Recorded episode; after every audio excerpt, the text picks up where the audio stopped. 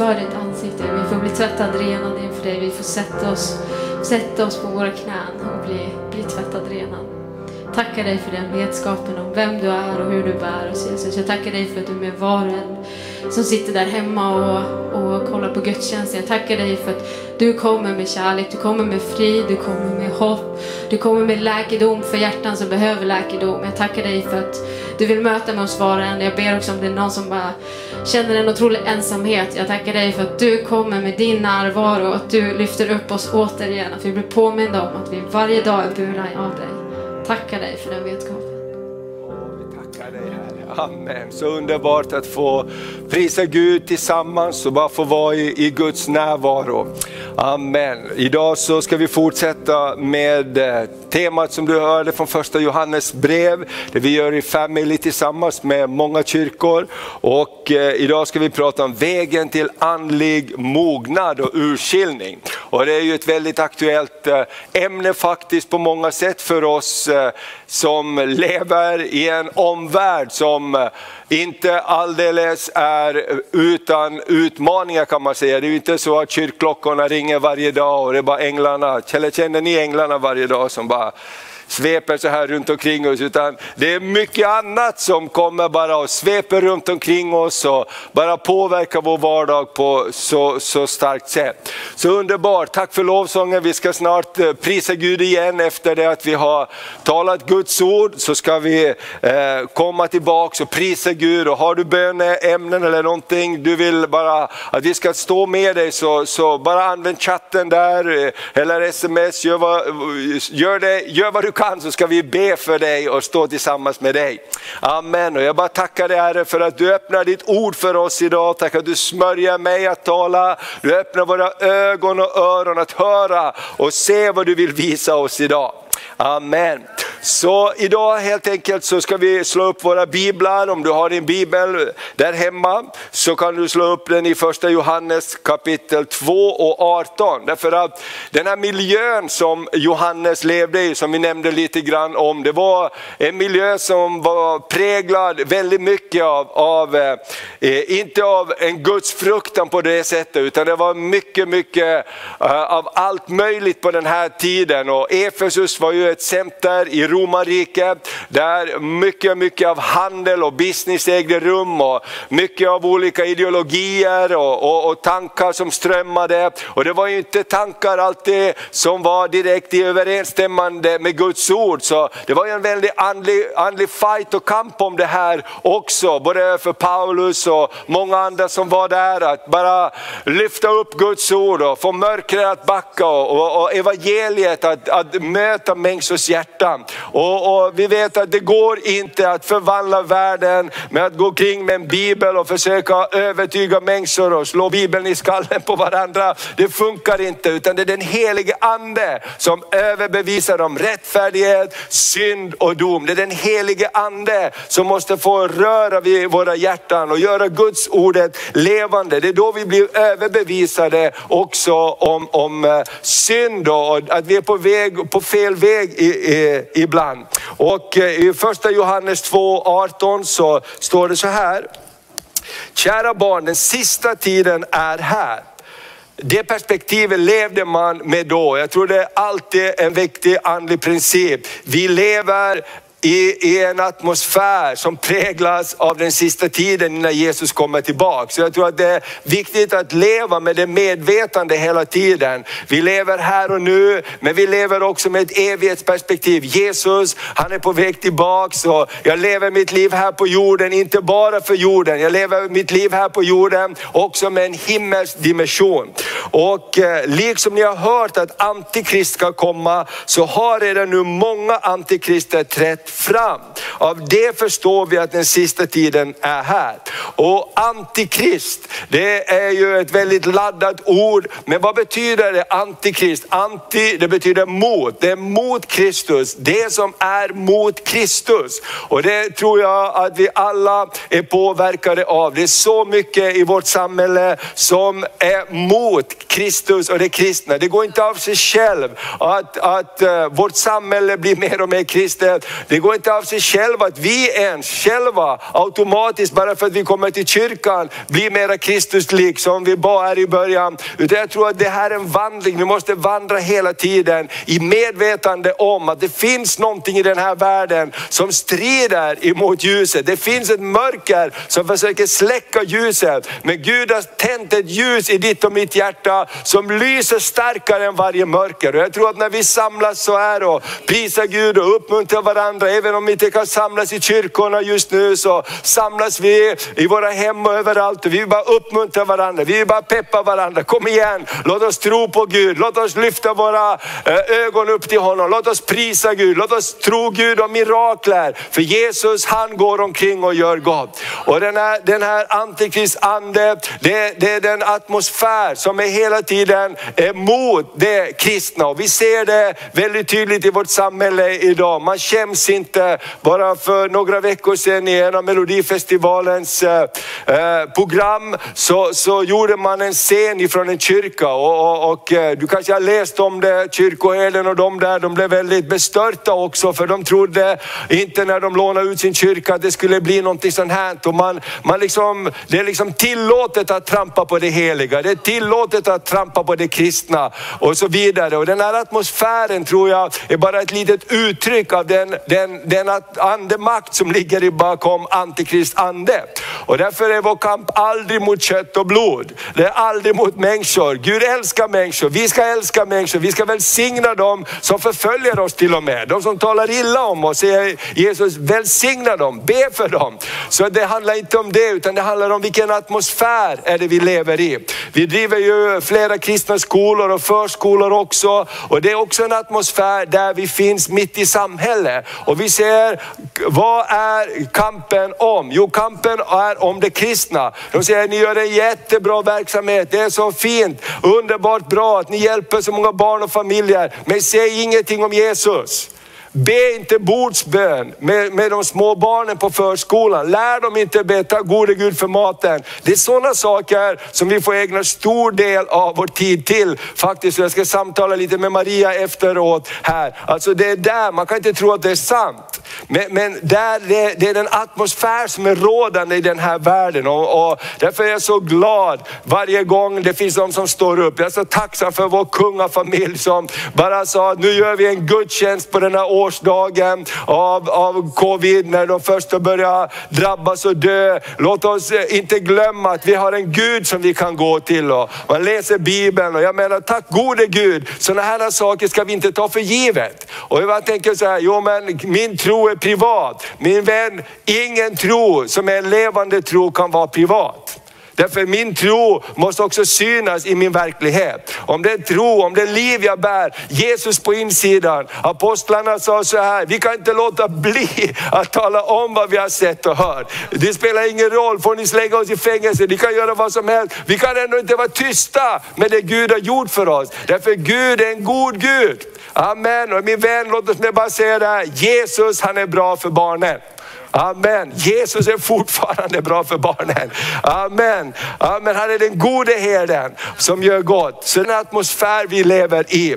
Och jag tänker så här också, idag så är det också så att Bibeln säger att eh, i den yttersta tiden ska människor inte vilja höra den sunda läran, utan man ska samla ihop sig lärare som kliar en i öronen, som säger vad man vill höra. Och man tänker så här, hur ska det gå till? Idag är det väldigt lätt, vi har alla våra mobiltelefoner, paddor, vi har Youtube, vi kan lyssna på vem som helst överallt och man kan hitta sina favoriter som pratar precis det jag tycker om, också i Guds namn. Och man ska komma ihåg att alla villoläror i historien har alltid börjat med Guds ord. Det är inte så att någon har kommit på en bra idé som jag har sagt i kyrkan, utan man har börjat med Guds ord och så har man tvistat till det. Och precis som fienden sa till Adam och Eva, skulle då Gud ha sagt? Jo men det är så här, men inte riktigt så här. Och det är därför vi ska prata om idag, hur är vägen till andlig mognad? Hur kan vi hjälpa varandra att hålla oss på vägen? Och som vi talade om förra gången, eh, vägen till frihet från synd. Och eh, det är också så att man ska inte bara gå när det gäller Guds ord och när det gäller de här sakerna på vad som känns bra. Därför att det kan kännas bra att göra fel också. Eller hur? Jag pratade förra gången om, ibland så har jag en tendens att köra lite för fort på vägen med bilen. Och jag kommer ihåg en gång jag körde mellan Uppsala och Gävle på väg hem. Man har lång väg hem och det är 120 där och jag satt på cruisekontrollen på lite högre och spelade lovsångsmusik och tänkte underbart bra. Tack gode Gud, bilen går bra och det är härligt bara. Underbar atmosfär. Jag var inte alls bekymrad tills jag körde förbi en bil och, och när jag körde förbi en bil på motorvägen vägen så tittade jag rakt på sidan sådär. Och hans ögon mötte mina ögon. Och den enda utmaningen var att det var en polis som körde en civilpolisbil. Och han bara blinkade lite grann med blåljuset. Och våra ögon möttes och jag förstod budskapet på bråkdelen av en sekund. Oberoende hur bra det kändes för mig så blev jag överbevisad av lagen. Jag blev överbevisad av sanningen. Jag bara bromsade in, la mig bakom honom, ha tummen upp bara. Och det, jag fick nåd också samtidigt i det här. Så, men jag tänker, ibland är det så. Vi kan inte bara gå på vad som känns bra. Vi måste gå på vad Guds ord säger och summan av Guds ord är sanningen. Och, och det här är den miljö vi lever i. Och när man börjar ändra på Guds ord så att det ska passa mig så vi väljer väldigt farligt ute. Och det här har varit en kamp genom hela kyrkan. Och för det här är antikrist ande som är mot Kristus. Och det är så lätt att vi börjar titta på personer och genom hela historien så har man hittat antikrist. Man har sagt den är antikrist, den är antikrist, den är antikrist. Problemet är att alla de har dött.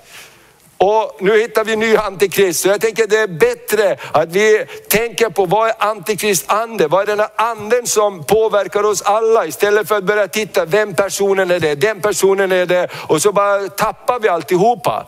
Och, och istället, vi är noggranna med det här. För det här är någonting när det gäller Guds ord. Och idag är faktiskt en fight kring om Guds ord. Och det står så här, eh, jag läste lite grann också om våra kyrkofäder. De säger så här, Augustinus Paulus till exempel, som var en av de tidiga kyrkofäderna som har påverkat faktiskt hela vår, vår samtid väldigt mycket. Han säger så här, de mest förödande konsekvenser följer av att av tron att något falskt har hittats i de heliga böckerna. Om du bara en enda gång går med på att en utsaga är falsk i en så hög och helig auktoritet kommer det inte att lämnas kvar en enda mening i dessa böcker som inte kan bortförklaras med hjälp av samma fatala tolkningsregel. Alltså om inte Guds ord får vara vägledande i sin helhet så börjar vi hitta olika läror och vi kommer bort ifrån det som är sanningen och livet och frimodigheten. Martin Luther säger samma sak, Calvin säger samma sak. I modern tid har vi John Wesley, metodisternas eh, grundare. Han säger så här, om det finns någonting fel i Bibeln kan det lika gärna finnas tusen fel.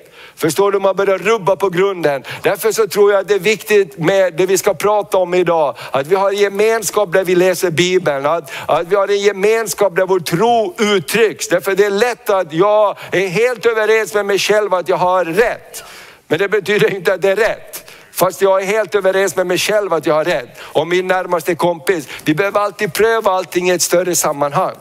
Så det, det, och, då har Johannes den här, kom ihåg den miljö Johannes lever i, i, i, i Efesus där. Och han lär, eh, då, lär i det här brevet några nycklar hur vi kan mogna och hur vi också kan ha andlig urskiljning. Och det första som Johannes säger att vi ska titta över när det gäller den andliga miljön, det nummer ett är, blir Jesus upphöjd?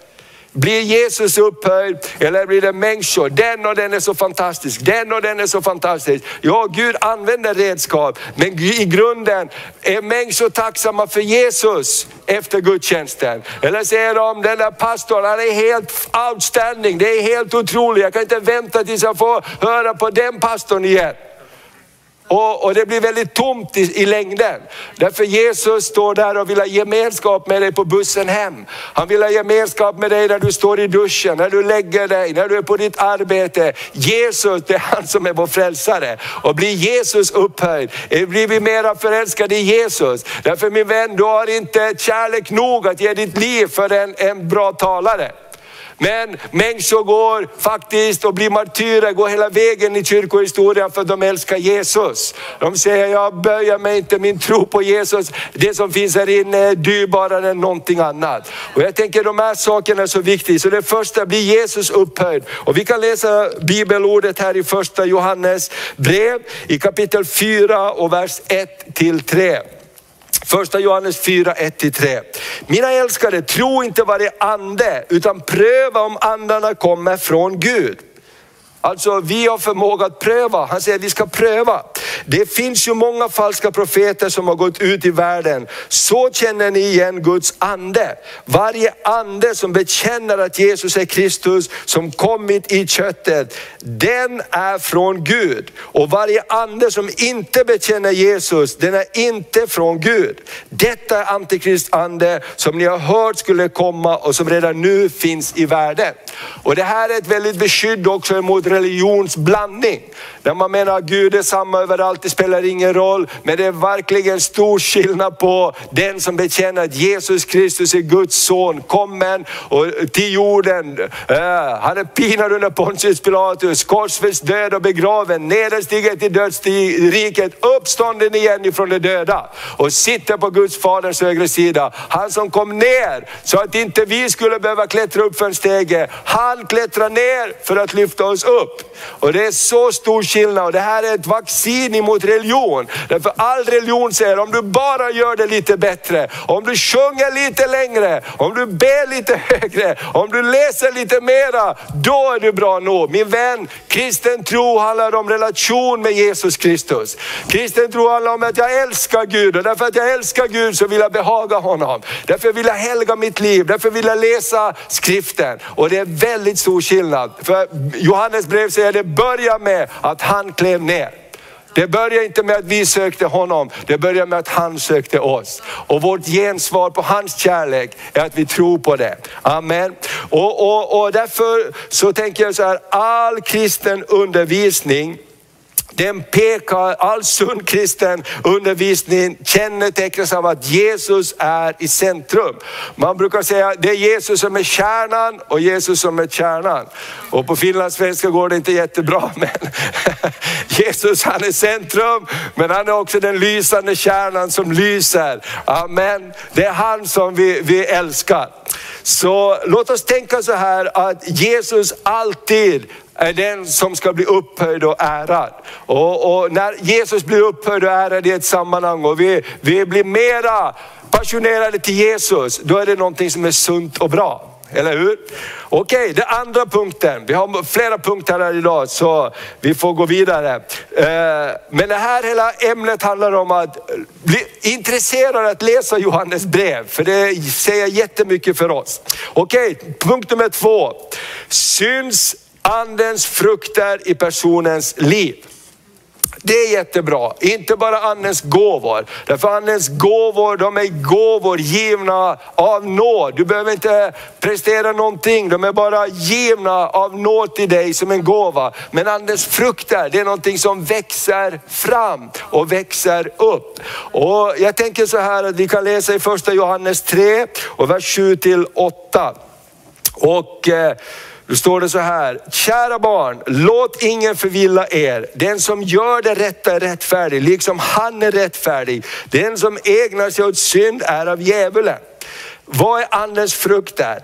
Jo, andens frukt är kärlek, frid, tålamod, godhet, mildhet, återhållsamhet, behärskning. Allt det här som är utlopp för Guds kärlek.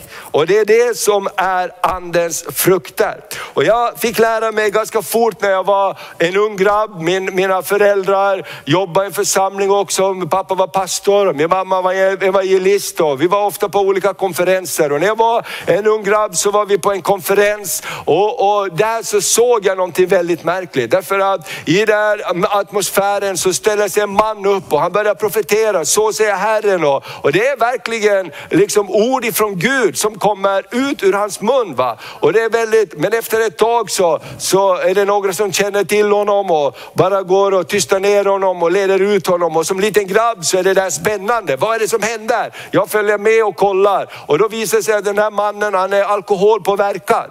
Och då börjar man fråga runt, vad, vad är det här för någonting? Jo, han var en brinnande kristen förut, men han började och hade många andliga gåvor. Men så började han slarva med sitt liv och började dricka alkohol och så. Och det betyder inte att gåvorna försvinner för det. Och därför är det jätteviktigt, därför Gud älskar människor. Gud vill alltid betjäna människor. Jag hörde om en annan man, vi lyssnade till honom, han berättade om sin kallelse, hur Gud kallar honom. Och han hade en väldigt tuff väg att våga ta steget ut i sin kallelse. Och, och, det var så många som hade profetiska ord till honom. Och, och till sist så, när han var på, på, på en gudstjänst så kommer det in en man utifrån, en uteliggare. Alltså, du bara ser på hela mannen, den här mannen, han, han har inget bra liv. Han är en uteliggare och han bara kommer in och så säger han till den här mannen, har inte jag sagt till dig, säger Herren, att nu är det dags att du gör det här och det här. Bara bekräftar alla de profetiska ord som han hade fått förut. Och den där killen står och bara, vad är det här för någonting? Och så sa han, du kanske undrar varför en lodis kommer in och säger det här till dig. Men det är så att jag, Gud har försökt säga till alla de här andra att de ska säga det här till dig, men de gör det inte. Så därför gör jag det. Och så gick han ut. va. Och det där liksom, alltså, Gud ångrar inte sina gåvor.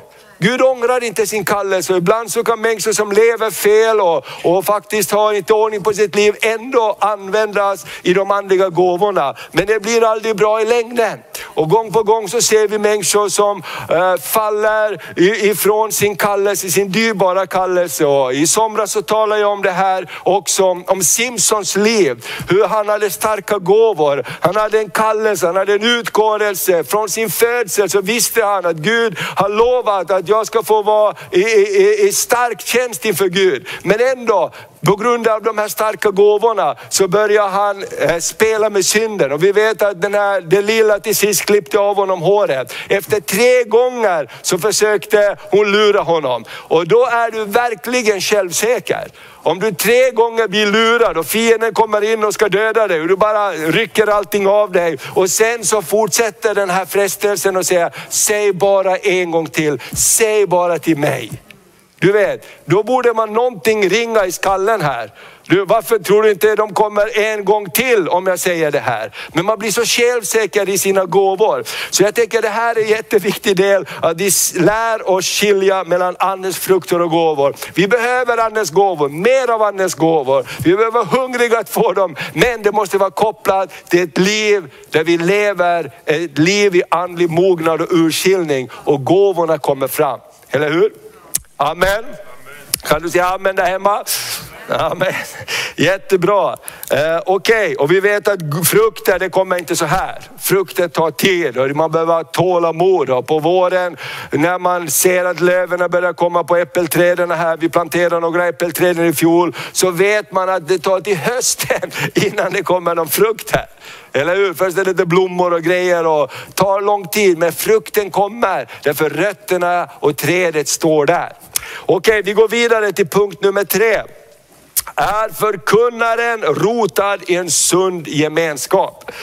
Det här vi pratar om idag, vägen till andlig mognad och urskiljning. Hur ska vi veta när allt det här händer runt omkring oss? Och Jesus sa så här när lärjungarna frågade honom, vad är tecknet på att du kommer snart tillbaks? Och då så säger Jesus, du kan läsa i slutet av evangelierna, så står det här när han samlar lärjungarna och han säger så här, det första han säger, se till att ni inte blir förvillade. Se till att ni inte blir lurade.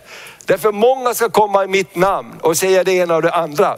Så jag tänker så här, att vara rotad i en sund gemenskap är så, så viktigt. Jag brukar säga det, jag, jag är välsignad med en stor familj och, och, och eh, må, mina barn är många gånger mina bästa kritiker. Pappa du kan inte hålla på och säga sådär, du kan inte predika sådär och säga, tänker du på vad du säger? Tror du, hur tror du människor uppfattar det där? Och så vidare. Och vi har en församlingsgemenskap gemenskap. Man kan inte komma med vilken grej och uppenbarelse som helst. Därför folk tänker så här, det, det där känner inte jag igen. det där, det där känner inte jag igen. Och så måste man justera sig också utifrån det. Och vi kan läsa en eh, eh bibelvers i första Johannes kapitel 2, 18 och 19, delar av det. Då står det så här, många antikrister har trätt fram. Av det förstår vi att den sista tiden är här. De har gått ut från oss, men de hörde aldrig till oss. De hade gått ut från oss, men de hörde aldrig till oss. Tänk att eh, Gud i det här bibelordet lägger connection mellan församlingsgemenskapen. Hade de hört till oss så skulle de blivit kvar hos oss. Därför överlåtelse till den lokala församlingen är så viktig. Och jag ser det gång på gång, jag möter människor, de har en brinnande passion för att Sverige ska bli omvänt, att Gud ska möta Sverige. Och när man pratar med dem en stund så kommer man på, men hallå, eh, du är ju inte med i lokal församling. Hur ska du vilja förändra hela Sverige om du inte kan ens hitta en gemenskap där du bor? Där du kan vara med. Eller hur? Och det är alltid så lätt liksom att eh, förändra eskimåerna som bor på Grönland eller någonstans så långt bort som möjligt. Men när det kommer nära mig så blir det svårare. Och det jag tänker, Gud är så praktiskt. Kan vi inte ha gemenskap i en nära relation i en lokal församling? Det är där det börjar så mycket. Och man får lära sig olika saker, man får inte alltid sin vilja igenom och man ser, lär sig. Jag är så tacksam och jag brukar säga det till, till, till våra barn, ni ska vara tacksamma att ni har blivit uppväxta i en kyrka. Därför man får väldigt mycket social kompetens i en kyrka.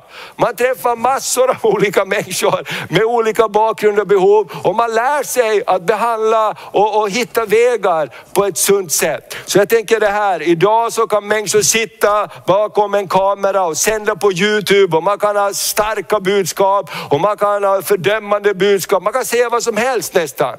För man har ingen relation, man har ingen, man har ingen församlingsgemenskap. Och Bibeln säger att gåvorna är givna till församlingen.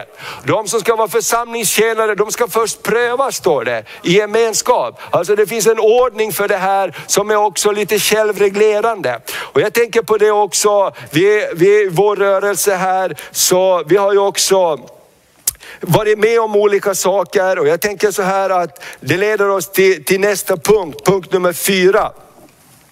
Eh, det stämmer det med det inre vittnesbördet vårt inre vittnesbörd. Och jag tänker så här, jag har läst teologi en del eh, och gått går pastorsutbildning, läst flera kurser och i och med att jag är pastor så börjar jag intressera mig för det teologiska så jag har gjort det och ibland så förundras jag över alla teologiska system och idéer. Och jag funderar, hur funkar det här i församlingslivet? Hur funkar det här när jag möter tant Agda eller när jag möter eh, familjer eller mitt i livet med ungdomar? Ungdomar. Kan jag bara dra alla de här grejerna? Det funkar inte, det måste också vara rotat i en gemenskap, i en församlingsgemenskap för att det ska bli ett liv utifrån det. Och, och därför är det inre vittnesbördet så jätteviktigt också. Så vi läser första Johannes kapitel 2 och vers 26 och vers 27. Eh, detta har jag skrivit er med tanke på dem som försöker förvilla er. Tänk att det var också det som var så aktuellt då. Men smörjelsen som ni har fått av honom, av Jesus förblir i er och ni behöver inte någon som undervisar er. Hans smörjelse undervisar er om allt och den är sanning och inte lögn. Guds smörjelse i oss, den helige andes vittnesbörd i vår ande.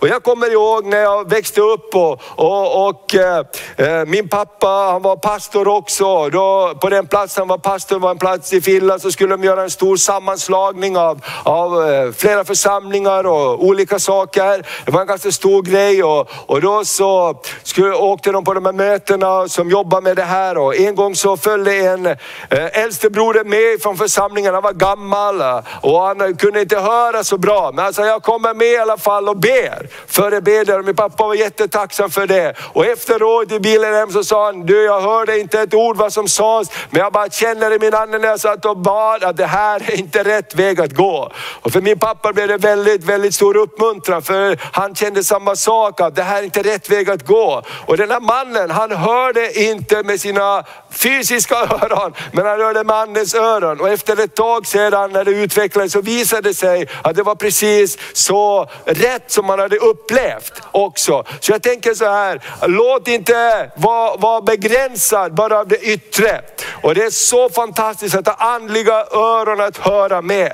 Och låt oss vara känsliga när det gäller det inre vittnesbördet. Jag tänker på också, vi har ju varit med om det i vår rörelse när, när Ulf Ekman till exempel och hans fru bestämde sig att bli katoliker. Och vi sa, vi fattar inte det här, Gud välsigne er, men vi kommer inte att göra det för det fanns inget vittnesbörd i våra hjärtan. Det fanns inget vittnesbörd i våra hjärtan att det här var rätt. Och jag tycker det var väldigt sunt därför att det var, det var inte så att många människor följde efter i det här. Utan man var mest förvirrad vad som hände. Men man kände i församlingsgemenskapen så var det inget inre vittnesbörd att det här var rätt. Och då gick man inte där. Och jag är väldigt tacksam för det. Så det inre vittnesbördet av den helige ande gemensamt i församlingen är så viktigt. Och vi går vidare till punkt 5. Amen. Kan du säga punkt fem? Amen. Härligt, vi är bara gänget här som spelar in gudstjänsten och lovsångarna. Men jag vet att du är där hemma också. Så låt oss göra vad vi kan för att ha den gemenskap som går just nu. Så i första Johannes eh, eh, eh uppmuntras du till kärlek till Kristi kropp. Och i första Johannes 3, vers 10-11 så står det, så blir det tydligt vilka som är Guds barn och vilka som är djävulens barn. Det är raka puckar här. Den som inte gör det rätta är inte av Gud och inte heller den som inte älskar sin broder. Detta är det budskap som ni har hört från början, att vi ska älska varandra. Allting går ner till en praktisk handling i vårt liv. Det spelar ingen roll hur höga profeter och uppenbarelser vi har. Om inte vi kan leva ut Guds kärlek så har vi ingenting vunnit. Första Korinthierbrevet 13 säger att om du har all kunskap i världen men saknar kärlek så är det ingenting värt.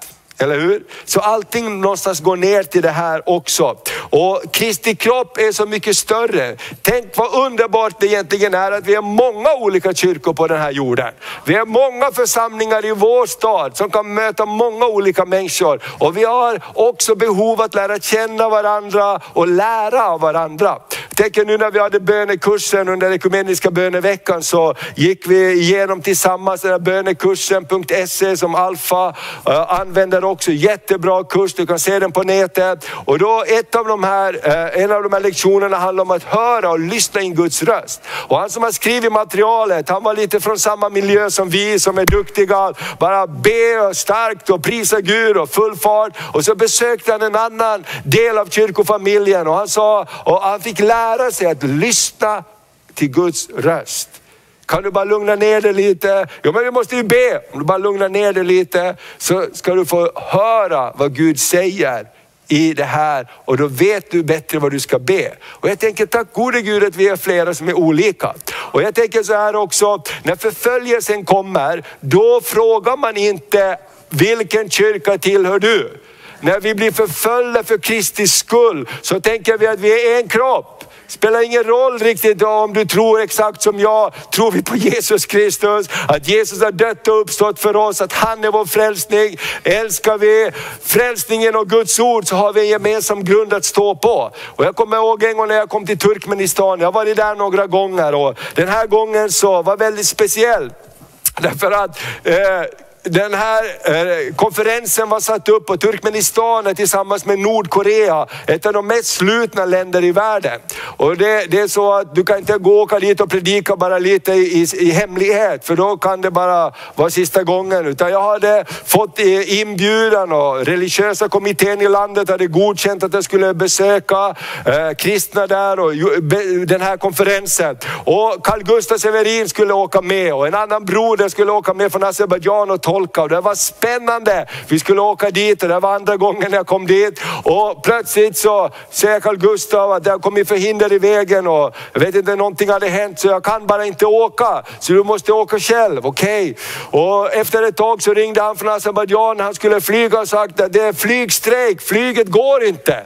Och, och, då var jag där och det här var ett tag efter jag hade också haft det här eh, problemet med mitt hjärta. Eller mitt hjärta hade brustit men det var på väg att bli bra igen. Och på, på vägen ner i bilen så upptäckte jag att jag hade glömt de här medicinerna jag skulle ta. Och jag tänkte, vad blir det av det här?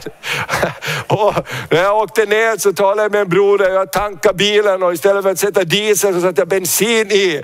Och, och efter ett tag så bara började bilen knacka. Wow, vad gjorde jag? Och så backade fort tillbaka och fick fixa till det där och kom just och just i sista sekunden till flygfältet och jag tänkte, vad blir det av det här? Och så kommer jag fram till Azerbajdzjan och jag tänker, Gud det här är kanske någonting riktigt allvarligt som händer. All, ingen annan kunde åka, jag är liksom offret som blev kvar. och där på flygfältet så kommer jag in och så är de här pastorerna möter mig och det går bra. Och på, utanför så står det en stor jeep, så landcruiser och på bakluckan står det Jesus is Lord. Stort alltså. Alltså, jag tänkte, vad är det här i det här landet? Och det visade sig att det var den katolska biskopen i landet. Därför eh, de hade skickat ut från Vatikanen och satt upp en ambassad där, för de är också en nation. Och den där mannen som var där, han var så frimodig. Han sa, jag är så gammal, jag bryr mig inte. Och då, då, då visade det sig att han öppnade ambassadområdet för alla kyrkor, alla troende som ville komma och ha gudstjänst och prisa Gud där. Spelar ingen roll, sa han, för här måste vi be för det här landet. Vi måste att Jesus ska bli upphöjd. Amen. Och jag tänkte så här, wow, det här är annat än vad vi pratar om. Och jag talade med honom efter ett tag, så frågade jag, men eh, han var lite äldre också från Polen, men då kanske du har träffat eh, påven, de här förra påvarna, för det var någon som var från Polen. Jag har träffat de tre senaste påvarna, sa han, men de är bara människor, sa han. Det är bara Jesus som gäller, sa han. Jag tänkte wow, vilken man var. Han var så frimodig. Och när vi var ute och gå, han orkade inte gå upp för alla trappor när vi var bara för stan, så stod han där nere och ropade halleluja, halleluja. Och jag tänkte, jag var ju halvlivrädd för att bli liksom fängslad och aldrig komma tillbaks. Va? Och han sa, jag bryr mig inte, jag är för gammal, sa han. Och jag tänkte, och jag tänkte då tänker man inte, ja men vad tror du exakt om det här? Och det är någonstans i nöden så blir kärnan viktig. Tror jag på Jesus? Tror jag på Guds son? Tror jag på Jesu blod? Tror jag på frälsningen? Och där är Kristi kropp så viktig. Och därför så tror jag att det är en väldigt, väldigt beskydd i det också. Amen. Okej, okay. tiden går fort när man har roligt. Amen. Och eh, nu kommer vi fram till den sista punkten. Stärks din kärlek och trygghet i Gud eller producerar undervisningen osäkerhet och kramp? Vi talar om ämnet, hur går vi, når vi fram till andlig mognad i vårt kristna liv? Hur så kan vi lära känna Jesus bättre? Hur lär vi oss att skilja mellan vilka andar är, är, är för oss vilse och vilka andar är Guds ande? Och vi har pratat om antikristande och första Johannes brev säger, ni är unga, ni är starka för Guds ord förblir i er. Amen. Och all undervisning, antingen så kan det ha en fördömande effekt eller så har den en upplyftande kraft. Och den sista punkten, alltså stärk sin kärlek och trygghet i Gud eller producerar undervisningen osäkerhet och kraft. Första Johannes 4, vers 16 till 18. Gud är kärlek. Den som förblir i kärleken förblir i Gud och Gud förblir i honom. Så har kärleken nått sitt mål hos oss, att vi har frimodighet på domens dag. För sådan han är, sådana är också vi i den här världen. Det finns ingen rädsla i kärleken. Det finns ingen rädsla i kärleken, utan den fullkomliga kärleken driver ut rädslan. För rädsla hör samman med straff. Den som är rädd är inte fullkomnad i kärlek.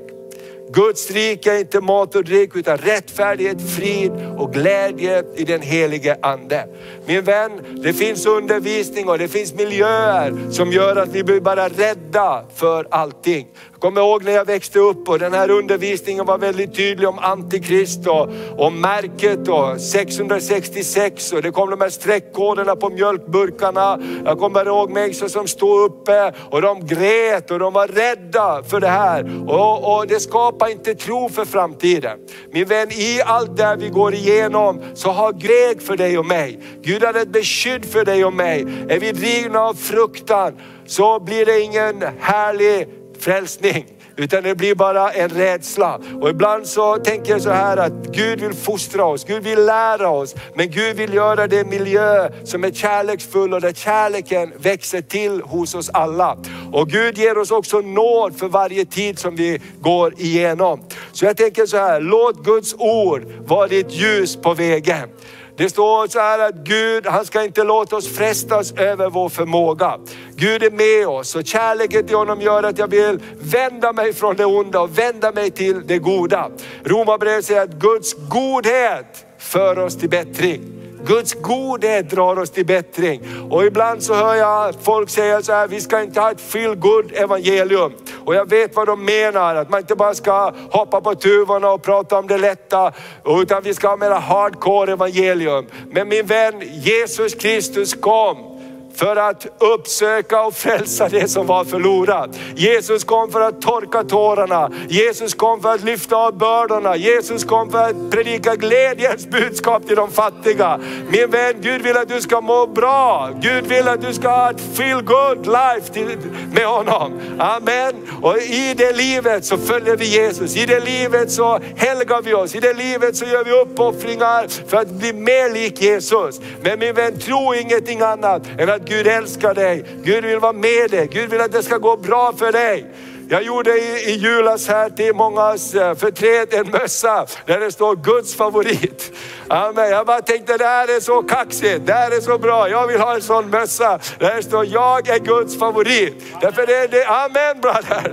Det är därför det är det Gud säger om oss. Jag älskar dig Thomas, du är mitt barn, du är min favorit. Jag vill, jag vill att det ska gå bra för dig. Du är förbund med mig. Amen. Så jag går kring med den mössan och jag är välsignad och jag är glad. Amen. Amen. Ska vi be tillsammans också? Så den miljön tror jag Gud vill att vi ska vara i, att vi vet att vi är älskade av Gud. För att eh, när vi älskar honom och älskar varandra också, då sprider sig den atmosfären. Amen. Ingen av oss är felfria. Alla vi har olika problem, men det står kärleken överkyler en myckenhet av synder. Amen. Vi kan alla hitta fel hos varandra och, och, om vi börjar söka efter det, men vi kan också stå för varandra, vi kan be för varandra, vi kan uppmuntra varandra. Eller hur? Då kommer vi att nå hela vägen fram. Amen. Ska vi bara be tillsammans och, och prisa Herren, gå in i lovsång. Och jag tror bara Herren vill betjäna dig här idag också på på ett alldeles speciellt sätt. Herre, jag bara tackar dig för att du är här just nu. Jag tackar dig Herre, om någon har bara fastnat i ett sånt här krampaktigt liv med dig, så vill du komma med frihet. Du vill komma med nytt liv Herre. Du vill komma med ny glädje Fader. Åh, jag bara tackar dig för att du kommer med glädje att följa dig. Glädje Fader att få styrka att övervinna motstånd, glädje att vandra i seger varje dag. Herre, jag bara prisar dig för att du är en god, god Fader. Du är en god, god Gud. Åh, jag bara prisar dig att du har förberett en god väg för oss. I Jesu namn, i Jesu namn. Amen. Så låt oss bara prisa Gud. Låt oss bara ta emot Guds kärlek och nåd. Låt oss bara bli marinerade av honom, av hans godhet. I Jesu namn. Amen. Så låt oss bara prisa Gud.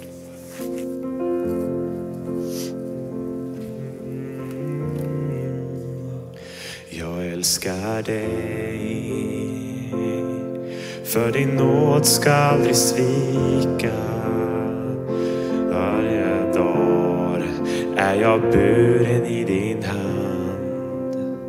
Från den stunden när jag vaknar tills jag lägger mig igen så vill jag sjunga om din godhet, min Gud. Mm. För du har alltid varit trofast. Och du har alltid varit god, så god. Så länge jag har kraft att andas så ska jag sjunga om din godhet.